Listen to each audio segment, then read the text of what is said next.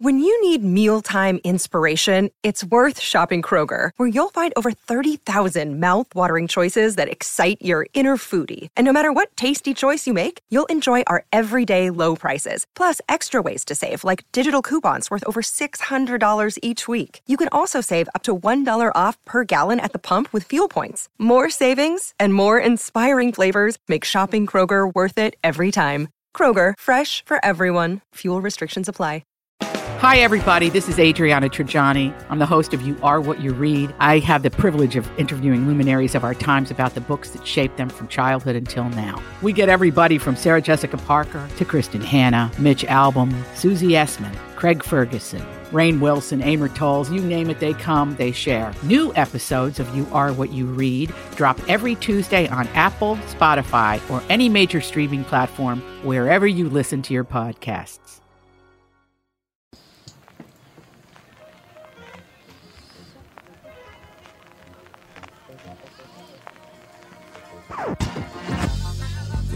Tom Barnard Show with Co-host Catherine Brandt. Dave Schrader. L.A. Nick. Andy Brandt Barnard. Cassie Schrader. And we'll be right back. Kick things off. Tom Barnard Show. Michael Bryant, Bradshaw and Bryant, what's the latest? Well, basically, we're trying to represent people who have been hurt, then talk to them before they talk to an adjuster. Uh, one of the key points is to make sure you know what your rights are before you start talking to the insurance company and they start asking you questions or they try to settle your case early and cheap. Well, what's interesting to me is, you know, a lot of people have fear of attorneys. It makes them very uncomfortable. They get nervous about it. What should I do? I've known Michael for years and years now, and I would highly recommend you. So that should be good enough for everybody because I don't endorse people who are dirt bags. Well, I, I appreciate that, um, but I guess the key is is people think I'll charge them if I talk to them. Right. So a lot of people call me up. It's like, how much is this going to cost if you call me back? Like, you want me to call you back? How much will that cost? I don't charge people. The only way I get paid is if we recover, um, if we get money from the the other side. And there's a lot of people I talk to that I never get paid for that are just part of giving them advice to make sure they know what they can do and what their rights are. And your record's terrific as well, we should point out. Well, it works. It's been good. It's been good, ladies and It's gentlemen. been good. And how do they contact you? And uh, e- either through our website, which is minnesotapersonalinjury.com, minnesotapersonalinjury.com, or at 800 770 7008. Michael Bryant, Bradshaw and Bryant. Doug Sprinthal, Walser Automotive Group, Walser.com. Tell us about this warranty for life thing. I, you know, You you, understand a lot more about this than I do. Well, of course. I know you're not an automotive mechanic. So let me tell you a cool story. This just happened a couple of days ago. I got an email. Somebody emailed me at doug at walser.com and he goes, Hey, I bought a 2005, and I think it was a Honda Accord back in 2014. I'm having some problems with the engine. Uh, do I have any coverage? So I called the Honda store. We looked it up, and sure enough, the card qualified for a lifetime powertrain warranty. So it had to be under 60,000 miles at the time of purchase, uh, non Highline vehicle. And they covered the engine repair. Think about what that means. That's a 13 year old car, and the guy got his engine replaced. It doesn't cover every single thing on the car, but all the, it's like major medical coverage. So the engine goes bad, transmission, four wheel drive system. You're covered as long as you own the car, as long as you maintain it to factory standards. It's pretty cool. It actually is really cool. Well, I mean, it's a lot cooler than you or me. Well, it is really cool, though. Yeah, I mean, you know, 15 year old car. And that's why I buy all my cars, and my family buys all their cars from Walser Automotive Group, Walser.com, because of warranty for life. And you like working with me too, right, Tommy? Tommy? Tom? I, I don't think he's there. That's really nice. Very professionally delivered from Walser Automotive Group, Walser.com.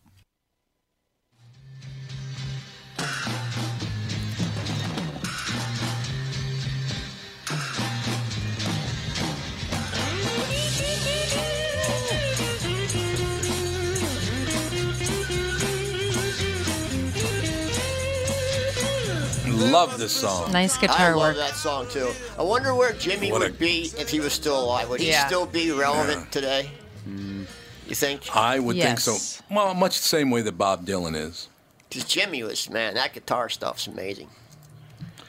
Well, you get that situation cooking with uh, a song that Bob Dylan wrote, performed by Jimi Hendrix. It doesn't get any better than that. It really doesn't. You know what I mean? I mean, that's as good as it gets, which is really cool. But yeah, Jimi Hendrix, uh, my God, he's been dead now for 49 years. Has he really?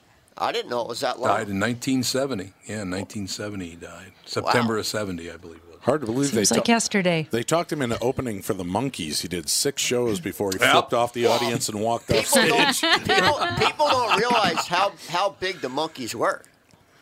They were. The absolutely. Monkees were Yeah, but it was that was a bad combination to have kind of Jimi Hendrix, Yeah. acidy rock, Yeah, kind of amazing to, to come in. They said Yeah. it drove him crazy because the whole time he's up there jamming, they're just going, "We want Davy, we want Yeah. Davy."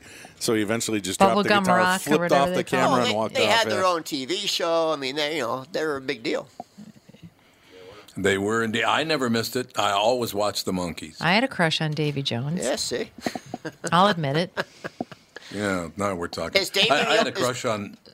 is Davey the only one left now? I know there's No, only he's one. the only one that. Uh, No, he's passed still away. No, alive. he He's gone. died. Okay. Yeah, as a matter of fact, this February 29th, So I think, Mi- will be like seven or eight years. So Mickey's the only one left. No, Mickey, Peter, and Mike are still alive. Oh, really? But Peter's I thought been battling still alive, cancer, cancer. So Oh, Oh, it cancel. Yeah, Yeah, cancer can- does kind of cancel you. Can so ya? you're good Yeah. to go cancels your plans. You're good to go. Not a problem. uh, tell me if this surprises you. Jeff Bezos and his wife Mackenzie are ending their 25-year marriage. The Amazon CEO announced on Twitter on to, on Wednesday. Doesn't surprise me a bit. Doesn't surprise me at all either. Who First would of all, announce she must have gotten divorce on. Twitter? Yeah, really. Donald Trump. Did Yeah, he? Trump would. Yeah. Yeah. Uh, no, he did not. He did not, but he would. Or maybe he, he did announce one of the 15 that he's been married to. I said, whatever happened to Marla Maples? That's what I want to know. Where'd she go? She was I the best know. looking one. But the other thing about her, she did a movie, and I can't remember. It was called Turbulent. I think it was called Turbulence or Turbulent, where she played an airline uh, a flight attendant. Right? She was so bad they made her whisper her lines. Yeah, so they I will never Did they forget. dub her over? No, she whispered. She'd go, "Yes, sir, we can get that to you right away." Because she'd go, "Yes, sir, we can get that to you right away." I can see She her being bad terrible. actress. Oh, she was really bad, no doubt about it. No question about it. So here's the deal. We want to make people aware of a development in our lives, as our family and close friends know. After a long period of loving exploration and trial separation, we have decided to divorce and continue our shared lives as friends. It touchingly continues. We feel incredibly lucky to have found each other and deeply grateful for every one of the years we've been married to each other. If we had known we would separate after 25 years, we would do it all again. We remain a family. We remain cherished friends. How much does she get? Yeah, for How real. much does she get? Uh, he's worth 110 billion dollars. Is that all? That's all, yeah. Okay. Oh, excuse me. I'm wrong. He's worth 137 billion dollars. And probably as soon as you finish that sentence, another billion was So added it on. doesn't. It doesn't true. even matter. I mean, how much she gets. She gets half. It doesn't matter. Yeah, to him, money is No. basically doesn't even exist anymore. Right. Although I have to say, it would be pretty hard to watch that bank account go from 100 billion to 50. I suppose, but you know, whatever. I don't think it would even. It wouldn't change your lifestyle. Yeah. I think No. it would for him. No. Not, what was that number again? They figured it out with, with Bill Gates at $55 billion, I think it was at the time.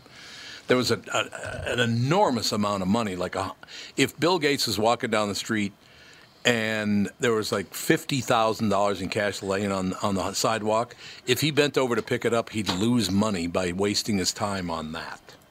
Hmm. If Isn't that if amazing? if I had had that a, problem. if you had a billion Yeah. dollars in your bank account, you literally don't have to do anything. It's it's so much money interest No. a year. You you're you don't ever have to do anything. I mean, See, that just proves to me that you uh, you've never had 11 children. over a billion, you're set. I would be out of a billion within, I'd No, say, you three weeks. no, you wouldn't. Once you Wow. have once you have over a billion, you can't. You can never lose. You just can't. I'd Yeah, like to take that challenge. I think I could. Yeah. I'd like to try to lose it well, all. if you were very frivolous, you could. Yeah. I mean, Well, that's it with having No, I don't. you You know how many Godzilla toys my youngest boy would want? Oh my gosh. Well, look, Tom. You have to say it right or you can't. Gojira. You have to say the word Gojira. Gojira. I love that when they do that. I love it. Oh, what was that? And now someone else is joining us or something. Hey, uh, computer, remember when I said do not disturb? Oh. I'm sorry, Aaron. Apparently I can't do that. Yeah, for real. Hal is taking over. is. Yeah, it is. Hey, Tom, Hal do you know anything? over. Do you know anything about Reno? Reno, Nevada? Yeah, I'm, I'm going to Reno Tuesday. I'm flying there and driving back to pick up a rare motor, Italian motorcycle engine, and I'd never been to Reno, so I figured you Man, might. it's kind of dumpy, Is it? actually. Nothing, nothing worse. A lot seeing. of whorehouses, though, so that's yeah, A lot of snow. That's not my style, but anything, anything worse. not seeing. mine either. Uh, in Reno, no. Like Go- Tahoe. if you go up, go up to That's- Virginia City. It's pretty cool. That's that's that's, right up the hill from uh, Reno. Okay. Isn't Reno on the other side of Tahoe? Yeah, it's Reno Tahoe Airport. It's north of it, yeah. Yeah. Yeah. So yeah, if you if you if you've ever seen the movie uh, Ty Cobb, or if you've never seen the movie Cobb, Tommy Lee Jones played Ty Cobb, and he spends the, most of the movie in Reno, Nevada. And watching him drive his big old Cadillac down those snowy mountain roads to get down to Lake Tahoe to the casinos, I mean, it's that's a hell of a movie. If you've never seen it, you Ty Cobb was an, an interesting guy. I'll tell you that. The guy I bought it from, I asked him, I said, you know, is there anything worth seeing in Reno? He goes, well, downtown's pretty ghetto, but It is downtown's really In, ghetto. Incline Village is pretty, right? But that's, honey, that's a long way from Reno. It's well, not not, a long far. way, but it's No. no, it's I mean- not that far. It's drivable, but it's I mean, it's Yeah, I Nick. just- He's got nothing but time. I- I'm just flying in, putting this engine in the car, and driving back. I'm just going to spend the day Oh. in Reno. Virginia City would- is, I is would- like a really good old western town. If you get a chance, and it's right How up the hill. It's any- really anything cool. Anything on the way between Reno and Minnesota to see? Uh, the biggest ball of twine. I've seen that once. Mount Hal's Mud Rushmore. Shack, yeah, the Mount Rushmore. Seen all that. Yeah. okay. Not that's so much. good. Great national parks. Yeah, I'm going to be alone, though, so Even better. Go for a long walk. I couldn't con Nancy into improves going to things, pick up right? an en- motorcycle engine with me. No? Why not? She just wasn't into it. Why wouldn't she go? I don't know. Ask No, it, her. is, it is what it is. She doesn't want to be in a car You with me. what I- She doesn't want to be in a car with me for two days. I can understand that. There it Okay, is. Joe. Joe from Louisville is. being a smartass. Ladies and gentlemen, Joe from Louisville just sent me a note. At least that sound wasn't your ringer this time. Yeah. Oh, okay. Wow. Yeah. Yeah, okay, Joe. It wasn't Michael Everybody's Bryant. got your it wasn't. Michael Bryant texting you. No, that was me. No, yesterday. it was not. Oh, I gotta thank. Yeah, was- I gotta dark. thank Doug Sprinthal too. He hooked me. He gave me a good link for a rent a car. Everybody for a round trip rent a car from Minnesota to Reno is like two hundred bucks, but one way from Reno to Minneapolis is like twelve hundred dollars. Wow. it doesn't make any sense. Well, No. with the terrorism stuff, they started uh, becoming leery of one-way trips. But Doug Sprinthal Yeah. sent me a link and I got one for cheap. So thanks, Doug. Costco does uh, car rentals for cheap too. By the way. Yes, that's what somebody else mentioned too. But Yep. I'm, Yeah, go- I'm going with the They do a Doug nice Sprinthal way. That's a mistake. Thank you very much. Great to be here. Thank you. Thank you very much. Not here to defend himself. Well, I figured How Walser about- Walser would know the best deals because they probably do drive cars to other dealerships and then rent a car back. Yeah, they do, yeah. Probably true. It's probably 100% true. Ladies and gentlemen, the oldest person in the United States has died. She just died, 114 years old. Uh, we don't know who the oldest person in the U.S. is now because she just died. But the great thing about it is they asked her, her kids, and her kids are like in their 90s, Her kids. which is hilarious. They said, "Why do you think? Uh, why do you think your mother lived so long?" They said, "She ate a sweet potato every day." See? I love that. One sweet potato a day, you live to be 114 years old. Better than I the would, guy uh, that my- uh, created Vaseline. He he ate a spoonful, a tablespoon of. Vaseline Yep. a day. and he lived long. He Yeah, did. probably. Yeah. Yeah, kept Oh, yeah, he did. lubed From- inside. yeah, His exactly. Organs were Exactly. lubricated. Alex is here. I'm here. Alex is here. How are you doing? What? I'm gonna fall over. Yes. Well, I have childcare, so that's how it goes. Yay! Here we Oh, go. I thought you got Robert lost. For this week. Cheesebro. She's bro. I'm bright. surprised that that's the oldest person alive in America. That's not very. I know, 114. It's not that old. Not that old. No. When What you are consider it's talking a, about? 114 well, when you is consider it's a nation man. of a hundred, like 350 million people, it's like I would figure it'd be like 120 something. Oh. Well, who is the oldest living human of all time? I thought there was a woman right now who's close to 120, but they think that she may have actually stolen her mother's ID. Oh. That's exactly correct. Right? Wasn't that the story? Seriously. Oh, Yeah. actually, there's only been one Yep. verified person over 120. So. That's what I thought. Huh. Is I, I remember hearing something when I when I, as I went to Catholic school for 12 years. I remember hearing something like the Corinthians or something that's at one time people lived to be like 300 years old. Is that true? Any truth to Yeah. that? yeah, that like was- Methuselah was 900. That was, that was Bible times. I don't know if they were oh, measuring Oh, measuring so it the their same years way. were wrong. Their years Yeah. were different. Well, they didn't use a 12 month calendar Oh, back that's what then. it was. and their work week was only three days long. So I'm, I'm You still, know, she I'm does still have a great by point. that. I'm still going by the three day work week. yeah, Three, I mean, three hour work What- week. I'm You sorry. go. Three I was going to say you got a No, three zero hour. hour work week. Three What the hell hour are you work talking week. about? I, I There got we to go. I got to That give sounds the more horses like an hour a day. So there's To do what? seven. You got to grain them and clean out. Don't their you? shelter. Yeah, don't you remember, Dad, the years that we lived at the barn? No, he never No. did any of I that. have to haul. I have, yeah, I know we never did any of it, but you and I would go down and do it. And you know, I have to. He thought we push were. out. He thought we were playing games. Where you cards. been? Where Where you been, Tom? Uh, working, uh, doing voiceover. Uh, yeah, back back when they're talking, the days they're talking, which is now 16, 17 years ago. Uh, back then, I was doing the morning show, doing appearances, doing voiceover. I basically worked for about four in the morning till about nine o'clock at night every night. That's what I was doing. Yeah, Does that a include the golfing? I was trying to get advertisers to come on the station.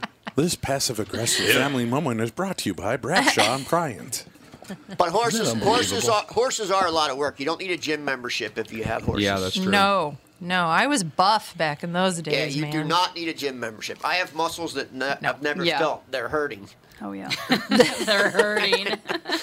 I actually just started yesterday. I went and bought a bottle of, first time in my life, I went and bought a bottle of, of Aleve. I've never taken a pain pill of any kind of Excedrin or Tylenol. I bought a Oh, bottle there of you go. Aleve yesterday because I have so many aches and pains. you should get CBD. Wait till you start cream. rubbing the uh, Pardon me? the horse liniment in your. You know what? I, I thought about that. I've tried done it. DMSO before. It works really well. yeah, it does work great. Yeah. I got to read you something. As you know, I think I love going to San Francisco, but not for the people. They're the worst people on earth. They really are. Well, not everybody. They are not good people. I'm sorry. It- it- they're such a pain in the ass. But uh, here's another reason why I think the people in San Francisco are insane. You know, there are all these other things. The cost of housing there is psychotic. Well, the latest example of San Francisco's insane cost of living there's a doggy daycare center. Once you pay the $7,500 initiation fee. what? You, I'm not done. I'm not done. $7,500 initiation fee. It's $1,500 a month. Whether they stay there or not. God, I pay twenty bucks an hour. Yeah, for 20 real. bucks an hour. you believe that? I paid forty five dollars a day while we were gone. Hmm. Have you seen? Yeah, I spoke for have two you dogs. seen the aerial footage of tent, the tent city in San Fran? Yep. Oh, it is. Yep. it Those is- people are crazy. is insanity. Not doing great. It's insanity. Just Now there's they're completely nuts. blocks and blocks and blocks of tents and poop all over the ground. They actually. Mm-hmm. Oh, there's poop everywhere. Yeah, they What- poop around the ground. What I'd like to know, I have to pick up after my dog, right? It's a law. Got to pick up the poop. Yep. They provide poop containers throughout the cities. Why don't the homeless people have to pick up their own poop? Where are they? Give gonna, them a little baggie. Where do they put it? Give them a baggie. Throw it in the garbage can. Provide think- garbage cans. You know what? Garbage cans are going away, especially in Minneapolis, because the city. Well, they better not. That city doesn't want to pay for them. No, they don't want to garbage pay for cans. someone God. to. Uh, the, the, the, the few garbage cans that I see, uh, like out and about, I don't anymore. But when I did live in Minneapolis proper, they were pretty much always overflowing. Even fast food places that they used to have garbage cans at the end of the drive-through. Yep. They're gone. Uh huh. They don't have them anymore. There you have it. We'll be back. A couple of minutes, Tom Barnard Show. Tom Barnard here with the founder and CEO of North American Banking Company, Michael Bilski. He's here to talk about a great service and an app that you can get because you're a customer of North American Banking Company. It's called XCheck. All right, Michael, my friend, how do you get it? What's the situation? Do I need it? All that stuff. It's an application that we designed to compete with the national applications out there for person to person payments. You can get it at the Apple Store or the Android Store. It's for payments that you want to make when you don't have cash. If you want to pay the kid who shovels your driveway, if you want to settle up a dinner check, if you want to settle up a bet on the golf course, when you don't have cash, you can use the app. The payment will settle directly into the payee's account literally the same day. This is Tom. Why not bank with my banker? An X-Check? I'm going to get it today. Check out nabankco.com slash KQ for more about X-Check. North American Banking Company. A better banking experience. Member FDIC and equal housing lender. Tom Barnard here for Whiting Clinic LASIK and Cataract. Whiting Clinic has changed their name to include their two specialties, LASIK and cataract surgery. Whiting Clinic is best known for their amazing LASIK results and ability to enhance thousands of lives by restoring vision to clarity without the need for glasses or contacts. You've heard me rave about them for years. You know that. But did you know they're also experts in cataract surgery? Yes, indeed. And I'm a perfect example of their good work. You know what I'm saying. I see so clearly now. When my clear LASIK vision started to fade due to cataracts, Whiting Clinic took care of me again and have the most advanced lens technology so I can see far, away, and up close without wearing any glasses. If you're over 60 and have noticed your vision starting to fade, call the experts at Whiting Clinic LASIK and Cataract. To learn more about your options for cataract surgery and clearer vision, visit whitingclinic.com or call 855-554-2020. That's 855 554 2020. And please tell them Tom sent you.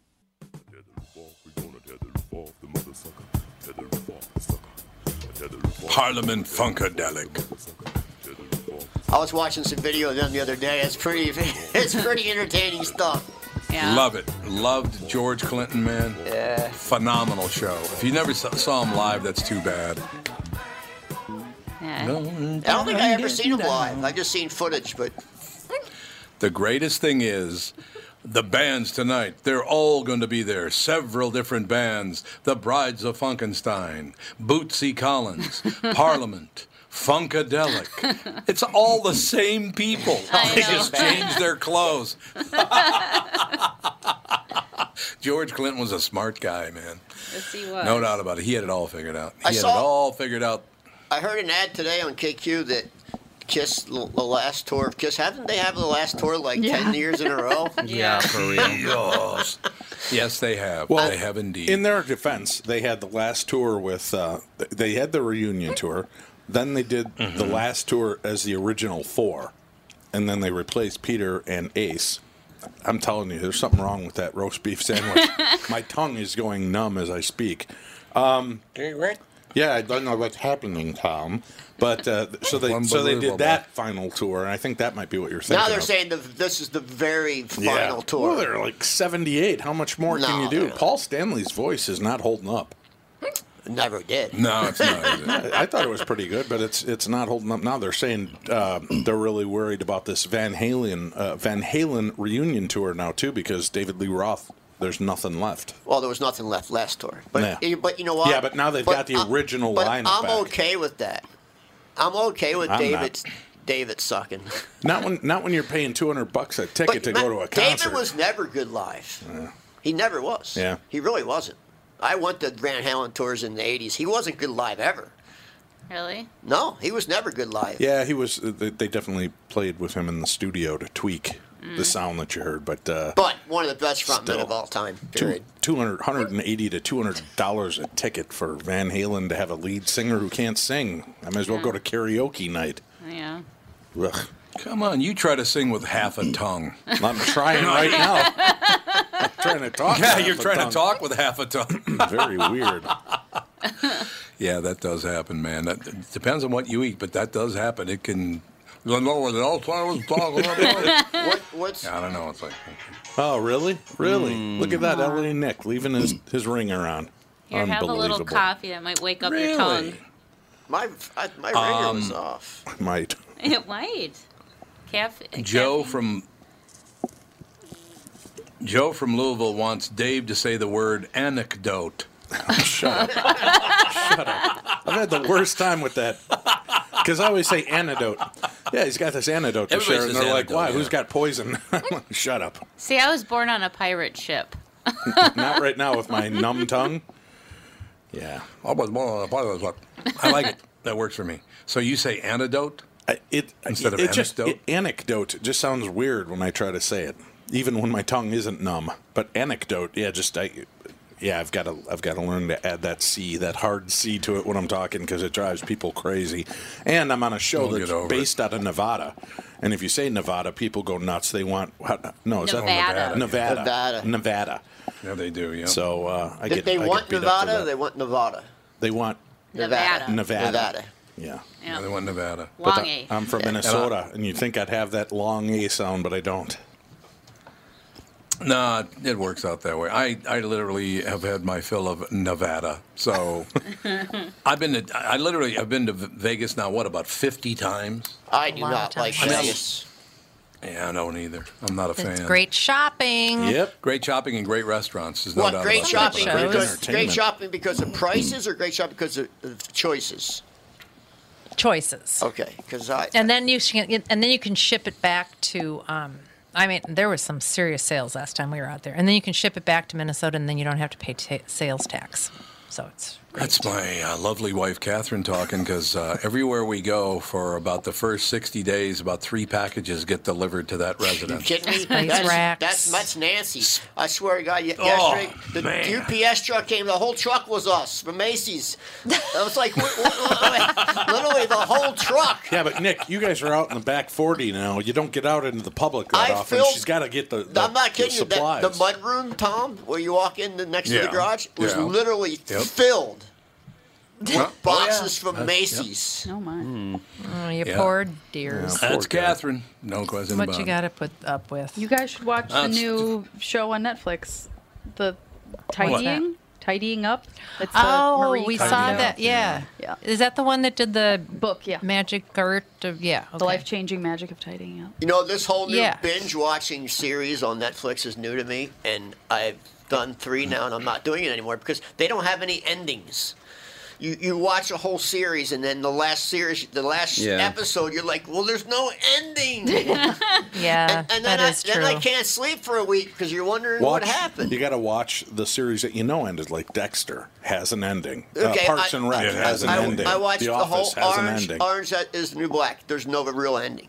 Yeah. It just ends. I never. you could always that. watch The Sopranos. That's a great ending. Oh gosh, so I many watched The people are Sopranos. so it's mad. terrible ending. Then I just can't do it anymore. And you know what? Super mad about I, Lost. I found that watch binge watching some of those shows can really affect your psyche, your, your mood, and your and kind of make you have depression and anxiety. Maybe you should stop watching Orange is the New Black then. Well, I did the same thing when I watched Breaking Bad all at one shot. I Well, that's Well, what you're you're watching watching shows. shows. Yeah. I watched Breaking Bad all in one shot. Uh-huh. Watch and Parks I, and Rec. I kind of was psycho for a week or two. No. That's how I get when I read certain books. Like I, wa- I read Gone Girl, and I was like, "Damn, Yeah. I can't trust him. What's his problem?" If you haven't read Gone Girl, it's like the most messed up relationship. I saw the movie. And yeah, the movie was actually pretty close to the book. But yeah, for like a month, I was like, "Trust no one. Don't look at me." I've been like that since I was about seven. Yes, You have Trust you, no you, one. You Yes. are like that. he is like that. Speaking of Gone Girl, can I rant for a second with you, Tom? There's a book called The Girls Are Gone, which is a true crime book that takes place here Oh, in yeah. Minnesota. Yep. And dear. we did our show yesterday, uh, and pardon me, I, I, I ate something weird at lunch. My tongue is a lit- literally numb on You're me here. fine. Maybe you should go um, to the hospital. Yeah, I'm thinking Just I might. tell if us it your keeps on- anecdote. Yeah, shut up, jerk. I got Epi, I got EpiPen in the car. If it's not within 20 minutes, if it's 20 minutes after you ate it, you're not going to go into anaphylactic. Good. Uh, I, I spoke to uh, Michael Brodkorb and Allison Mann, who were Michael. involved in the case, and uh, they were telling me, and this was the second episode I've done in the last few weeks where the main story didn't end up being the real story to me. I was horrified by this. So the the whole thing is that. This couple uh, gets divorced here in Minnesota. The the wife tricks the husband into this weird deal where her family's going through some financial deal. She tells her husband, "We should do this financial divorce." So the whole concept is he's going to sign this paperwork so that that way, if anything hinky goes wrong, his money's not touched. Well, he finds out he's been kind of screwed out of the divorce. He's literally divorced. He's booted out, loses his kids, and then as he's fighting to regain control and everything, his two teenager, two daughters disappear, and they're gone, and How nobody old? knows where they are. I, I can't remember the ages off the top of my head, but they're they're young girls that they vanish. They're Teenagers, gone. right? Right, and they're gone. And and 48 hours after their disappearance, and everybody's involved in this. Uh, one of our local news uh, people, Trish Van Pilsum, finds them and does an interview with them. And then she comes knocking on the door of the dad and says, I just had a conversation with your daughters. I want to talk to you. And he's like, Where are they? Well, she wouldn't tell. She wouldn't give him the information of where his own daughters were. Now, you'd think, okay, maybe there's some hinky stuff going on, and the mother was trying to convince the girls that their dad had, had hurt them and was abusive and, and some other things. So I get that aspect of it. But then he had been cleared of any wrongdoing. They, they found no proof of any of this. Trish Van Pilsum refused to give up any information. These girls were missing for two and a half years. While the mom's out traipsing the world, having fun, doing what she wants, these two girls are are working slave labor for some family up in was it like Herman or something? I- Yeah, it was like a farm. it's it's ridiculous. And Trish Van Pilsum knows about this. I said, first of all, if my kids are missing and you show up on my doorstep and want to do an interview and know where my kids are and you refuse to tell me, you're living in a well in my basement getting a, oh, a basket lowered down with lotion until you're ready to talk. Yeah, for real. I don't see that going on. But so I don't understand why why somebody in the media who has the information isn't pressed to come forward with this when it's two minors. First of all, she did an interview without the legal consent of the guardians or the parents of these children, and the uh, she kept the information. So for two and a half years, the FBI, local law enforcement, sheriff's offices, and other police were involved in this. This had to be over a million dollars. What year was to this? try to find? It was 2013 to try to find these girls, and. Uh, it, it- it's just it's ridiculous to me. So if I faked my own disappearance and then pop back up, I would be forced to pay restitution for all the money that they Mhm. spent. Right. But somebody who knew, and then this um, scumbag attorney for the wife knew and wouldn't say because it was client confidentiality. Well, then why are the law still out searching for these people if the mom, the attorney, and Trish Van Right, knows right. where they are? Uh, somebody, sh- I, I, I'm just, I'm completely baffled. The book is great. The girls are gone, and uh, if people are looking for an amazing book that'll open up your eyes, and I really think that uh, somebody needs to look into the way reporters and investigative reporters do their work. Now, I understand sometimes in order to get a good story, you have to protect your your sources. But these two girls were let off at a McDonald's. They walked a few blocks down to the hotel to meet with Trish to do this deal. There was nobody there. Trish could have been a hero, taken the kids and gotten them to safety. She didn't. She could have followed the car to where they were keeping the kids and alerted the, the police and said, Let us be the ones to break this story. She didn't. She helped two children stay away from their father for two and a half years and cost millions of dollars to do this. I'm I'm blown away. How is this even a thing? How can this be a thing in in today's society? I would agree with that completely. I've never uh, known a, a reporter to make up stuff as they went along either. That's the Yeah. thing Yeah. I love about Yeah. how they just make stuff up. I- I- You're supposed to be reporting the truth, not your version of it. Right, and she's Right, allowed so- to be. Well, she might have felt she was protecting the girls. It's not your job. You're a flippin' reporter. You're not mm-hmm. the judge, jury, or executioner. Get these children to safety. And that's what needs to be done, not away from their father, who's already been proven not to be damaging to them, or at least get them back so that the mother knows where they're at. Nobody's concerned with the fact that this mom is traipsing around the world, doing whatever she wants while her kids are missing. Now, the mom ended up, you know, I don't want to give too much of the book away. The mom ends up paying and does some time. Um, but the, the attorney that hid this information from law is not accountable. The uh, investigative reporter who knew is not held accountable. Yeah. We are in a messed up society. Completely no messed reporter, up. no, reporters are held accountable anymore. They say stuff that's No. just not even true, and they. Mm-hmm. Well, Not even close. well, Tom, you, you you know the attorney that was for the mother. Remember Michelle MacDonald that was running Yeah, for? sure. Yeah, that was Yep, her, yep. the mom's attorney, and she also assisted. I think she was the one that actually was there the night the girls took off from the house. And then that's when they brought them to whatever farm it was. So she knew as well. And I think she actually got reprimanded by the courts and was like suspended for like 60 days. And that was it. Big deal. Yeah. Missing in that I talked to Minnesota, if I can mention that, missinginminnesota.com. Go look at the site. You can find all the information about this case and how to get the book. But these uh, these two authors should be applauded for sh- sharing this information, getting it out there. And I think somebody needs to hold Trish Van Pilsum accountable for this because as a parent, I, I- could you imagine, Is she- Tom, is she if, if? Alex and Andy just vanished and Trish Van Pilsum held the key and didn't want to tell you? Is she still on the air? I think she's with Fox I- 9, or I know she was with Fox 9. I don't know if she still is. I'm just. Fox 9, I think, She was. changed everybody recently. Wow. They have a whole new crew. I'll give you an example of what, what happened to me. Many years ago, uh, when sitting at the house with Catherine, tearing up and all the rest of it, she goes, What's the matter with you? And I said, What do you mean, what's the matter with me? Our kids moved away to college. And she said, They're in St. Paul. so that's how I'd react. Half an hour away. They're a half an hour away, and I was tearing up because they weren't living at home anymore. That's uh, yeah, that would not go over well with me. There's no doubt about that. Yeah. We want to talk more about this, Dave, as, as time goes by. This is. Uh, I said to Dave last night. I was talking to talking to Dave on the phone last night. I, said, I asked him a question. I said, "Is this an anti-man thing? Is it because the husband is a guy and uh, all these people decided to go after him?" You know, I mean, is that what this is all well, about? I, know we got to go to break. We can chat about it when we come back if you want. Yeah. I think we have a guest. Okay. in Five minutes. That's cool. We'll work it out. We'll be right back. Tom Barnard Show.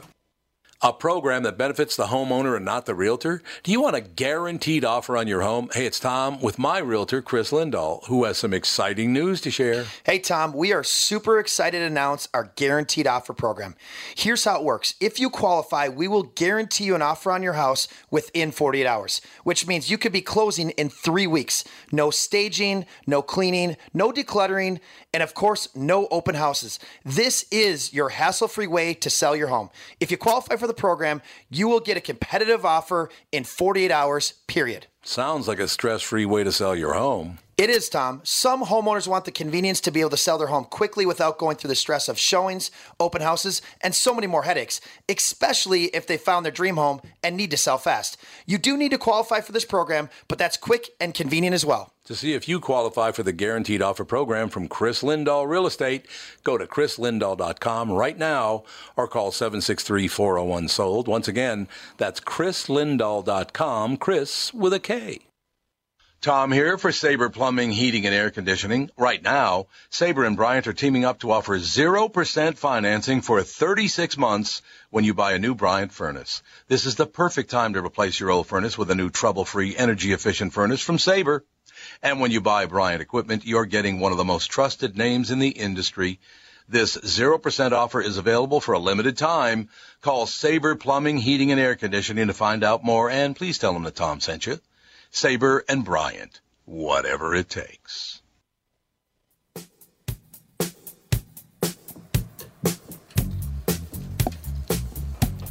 Do, do, do, do, do, do. So, got a little Michael Jackson coming back. I've been listening to some, We're some Michael go. Jackson. I didn't really appreciate Michael Jackson when he was in his prime. And I've listened to his stuff. now. It's- Really? It's, really good stuff. Mm-hmm. Like Yeah, it- he's he's, he was Especially he- that- he's really good. That Thriller album was unbelievable. I would agree completely. Is James ready to go? Yes. James Clear, ladies and gentlemen, his new book, Atomic Habits Tiny Changes, Remarkable Results. I Dad. I'm the guy you need to talk to, James. What? Hey. What was that? Oh, hey, how you doing, James? Hello. How's it going? Everything's going extremely well. Woo. Uh, in any case, everything's, uh, Atomic Habits, Tiny Changes, Remarkable Results. Uh, you're talking to the right guy because I am at this point in my life trying to make these these little changes to make everybody else around me's life easier because you know I can get crabby, James. So I need to change a couple things.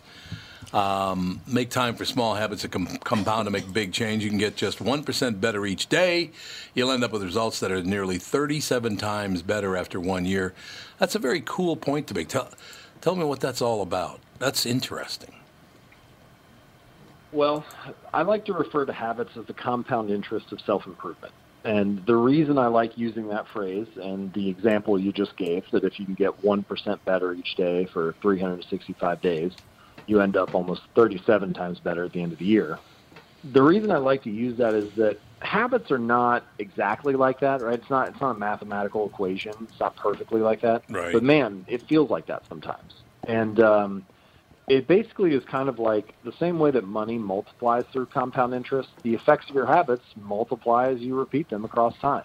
You know, so on any given day, a habit that's one percent better or one percent worse doesn't feel like a whole lot. You know, like what's the difference between eating a burger and fries for lunch today or eating a salad? On any given day, not very much. Your body looks basically the same in the mirror. The scale doesn't really change that much. But if you repeat that habit for two years or five years or ten years, you turn around and you realize, oh wow, those daily choices really do compound. And so the idea behind the book and behind that uh, math and so on is to capture the opportunity, the value that lies in those daily choices that you know give you a framework for making strat- choices and building habits that are one percent better rather than one percent worse. Yeah, I see. I think it's a great idea because I think if you, you come to say somebody and say, "Hey, you have to change," that's way too big a job. Just saying you got to change. When you do it your way, uh, it makes total sense because little by little, as you said, you're not even going to notice it really um, until again after one year, it's uh, nearly 37 times better. That makes total sense. Now, are there any specific bad habits that you look at, or is it just you have to look inside? Who has to realize what you're what you're doing is a bad habit? Is that a personal thing, or some Yeah, did it's a good somebody else tell you that? Uh, well, I think we all certainly have uh, people who would feel like we could identify their bad habits. Um, but at the end of the day, behavior change is always going to be some level of a personal journey. And this is mm-hmm. one reason why in the book I recommend this strategy called uh, a habit scorecard.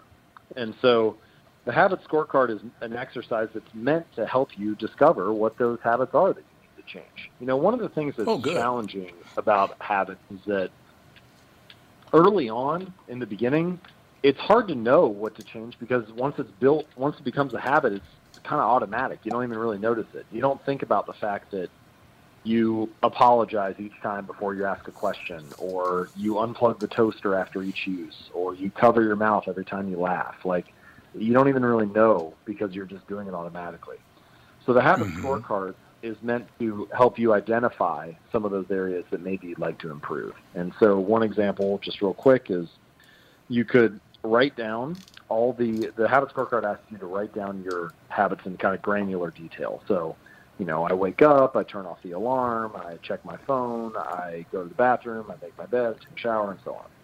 And once you have that list, maybe you realize, all right, I wake up, I turn off my alarm, that's fine.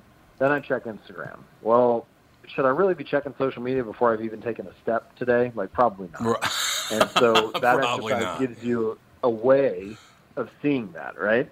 And once you notice it, once you're aware of it, then you have a chance to change it. You know, you could say, all right, I'm going to start charging my phone in another room. I'll charge it in the kitchen, and I'll buy an actual alarm clock for 10 bucks on Amazon, and I'll use that to wake up.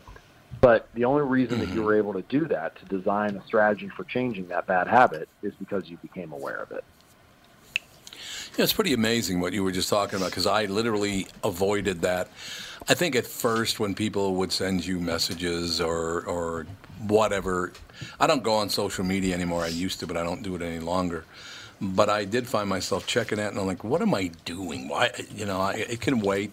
I do have friends that send me send me text messages in the morning, but I I wait until I sit. There. I also do a morning show, James, so it's. Uh, when I'm in bed, the first thing I do when I wake up uh, on a work day, I go, Jesus, it's only 3.30 in the morning.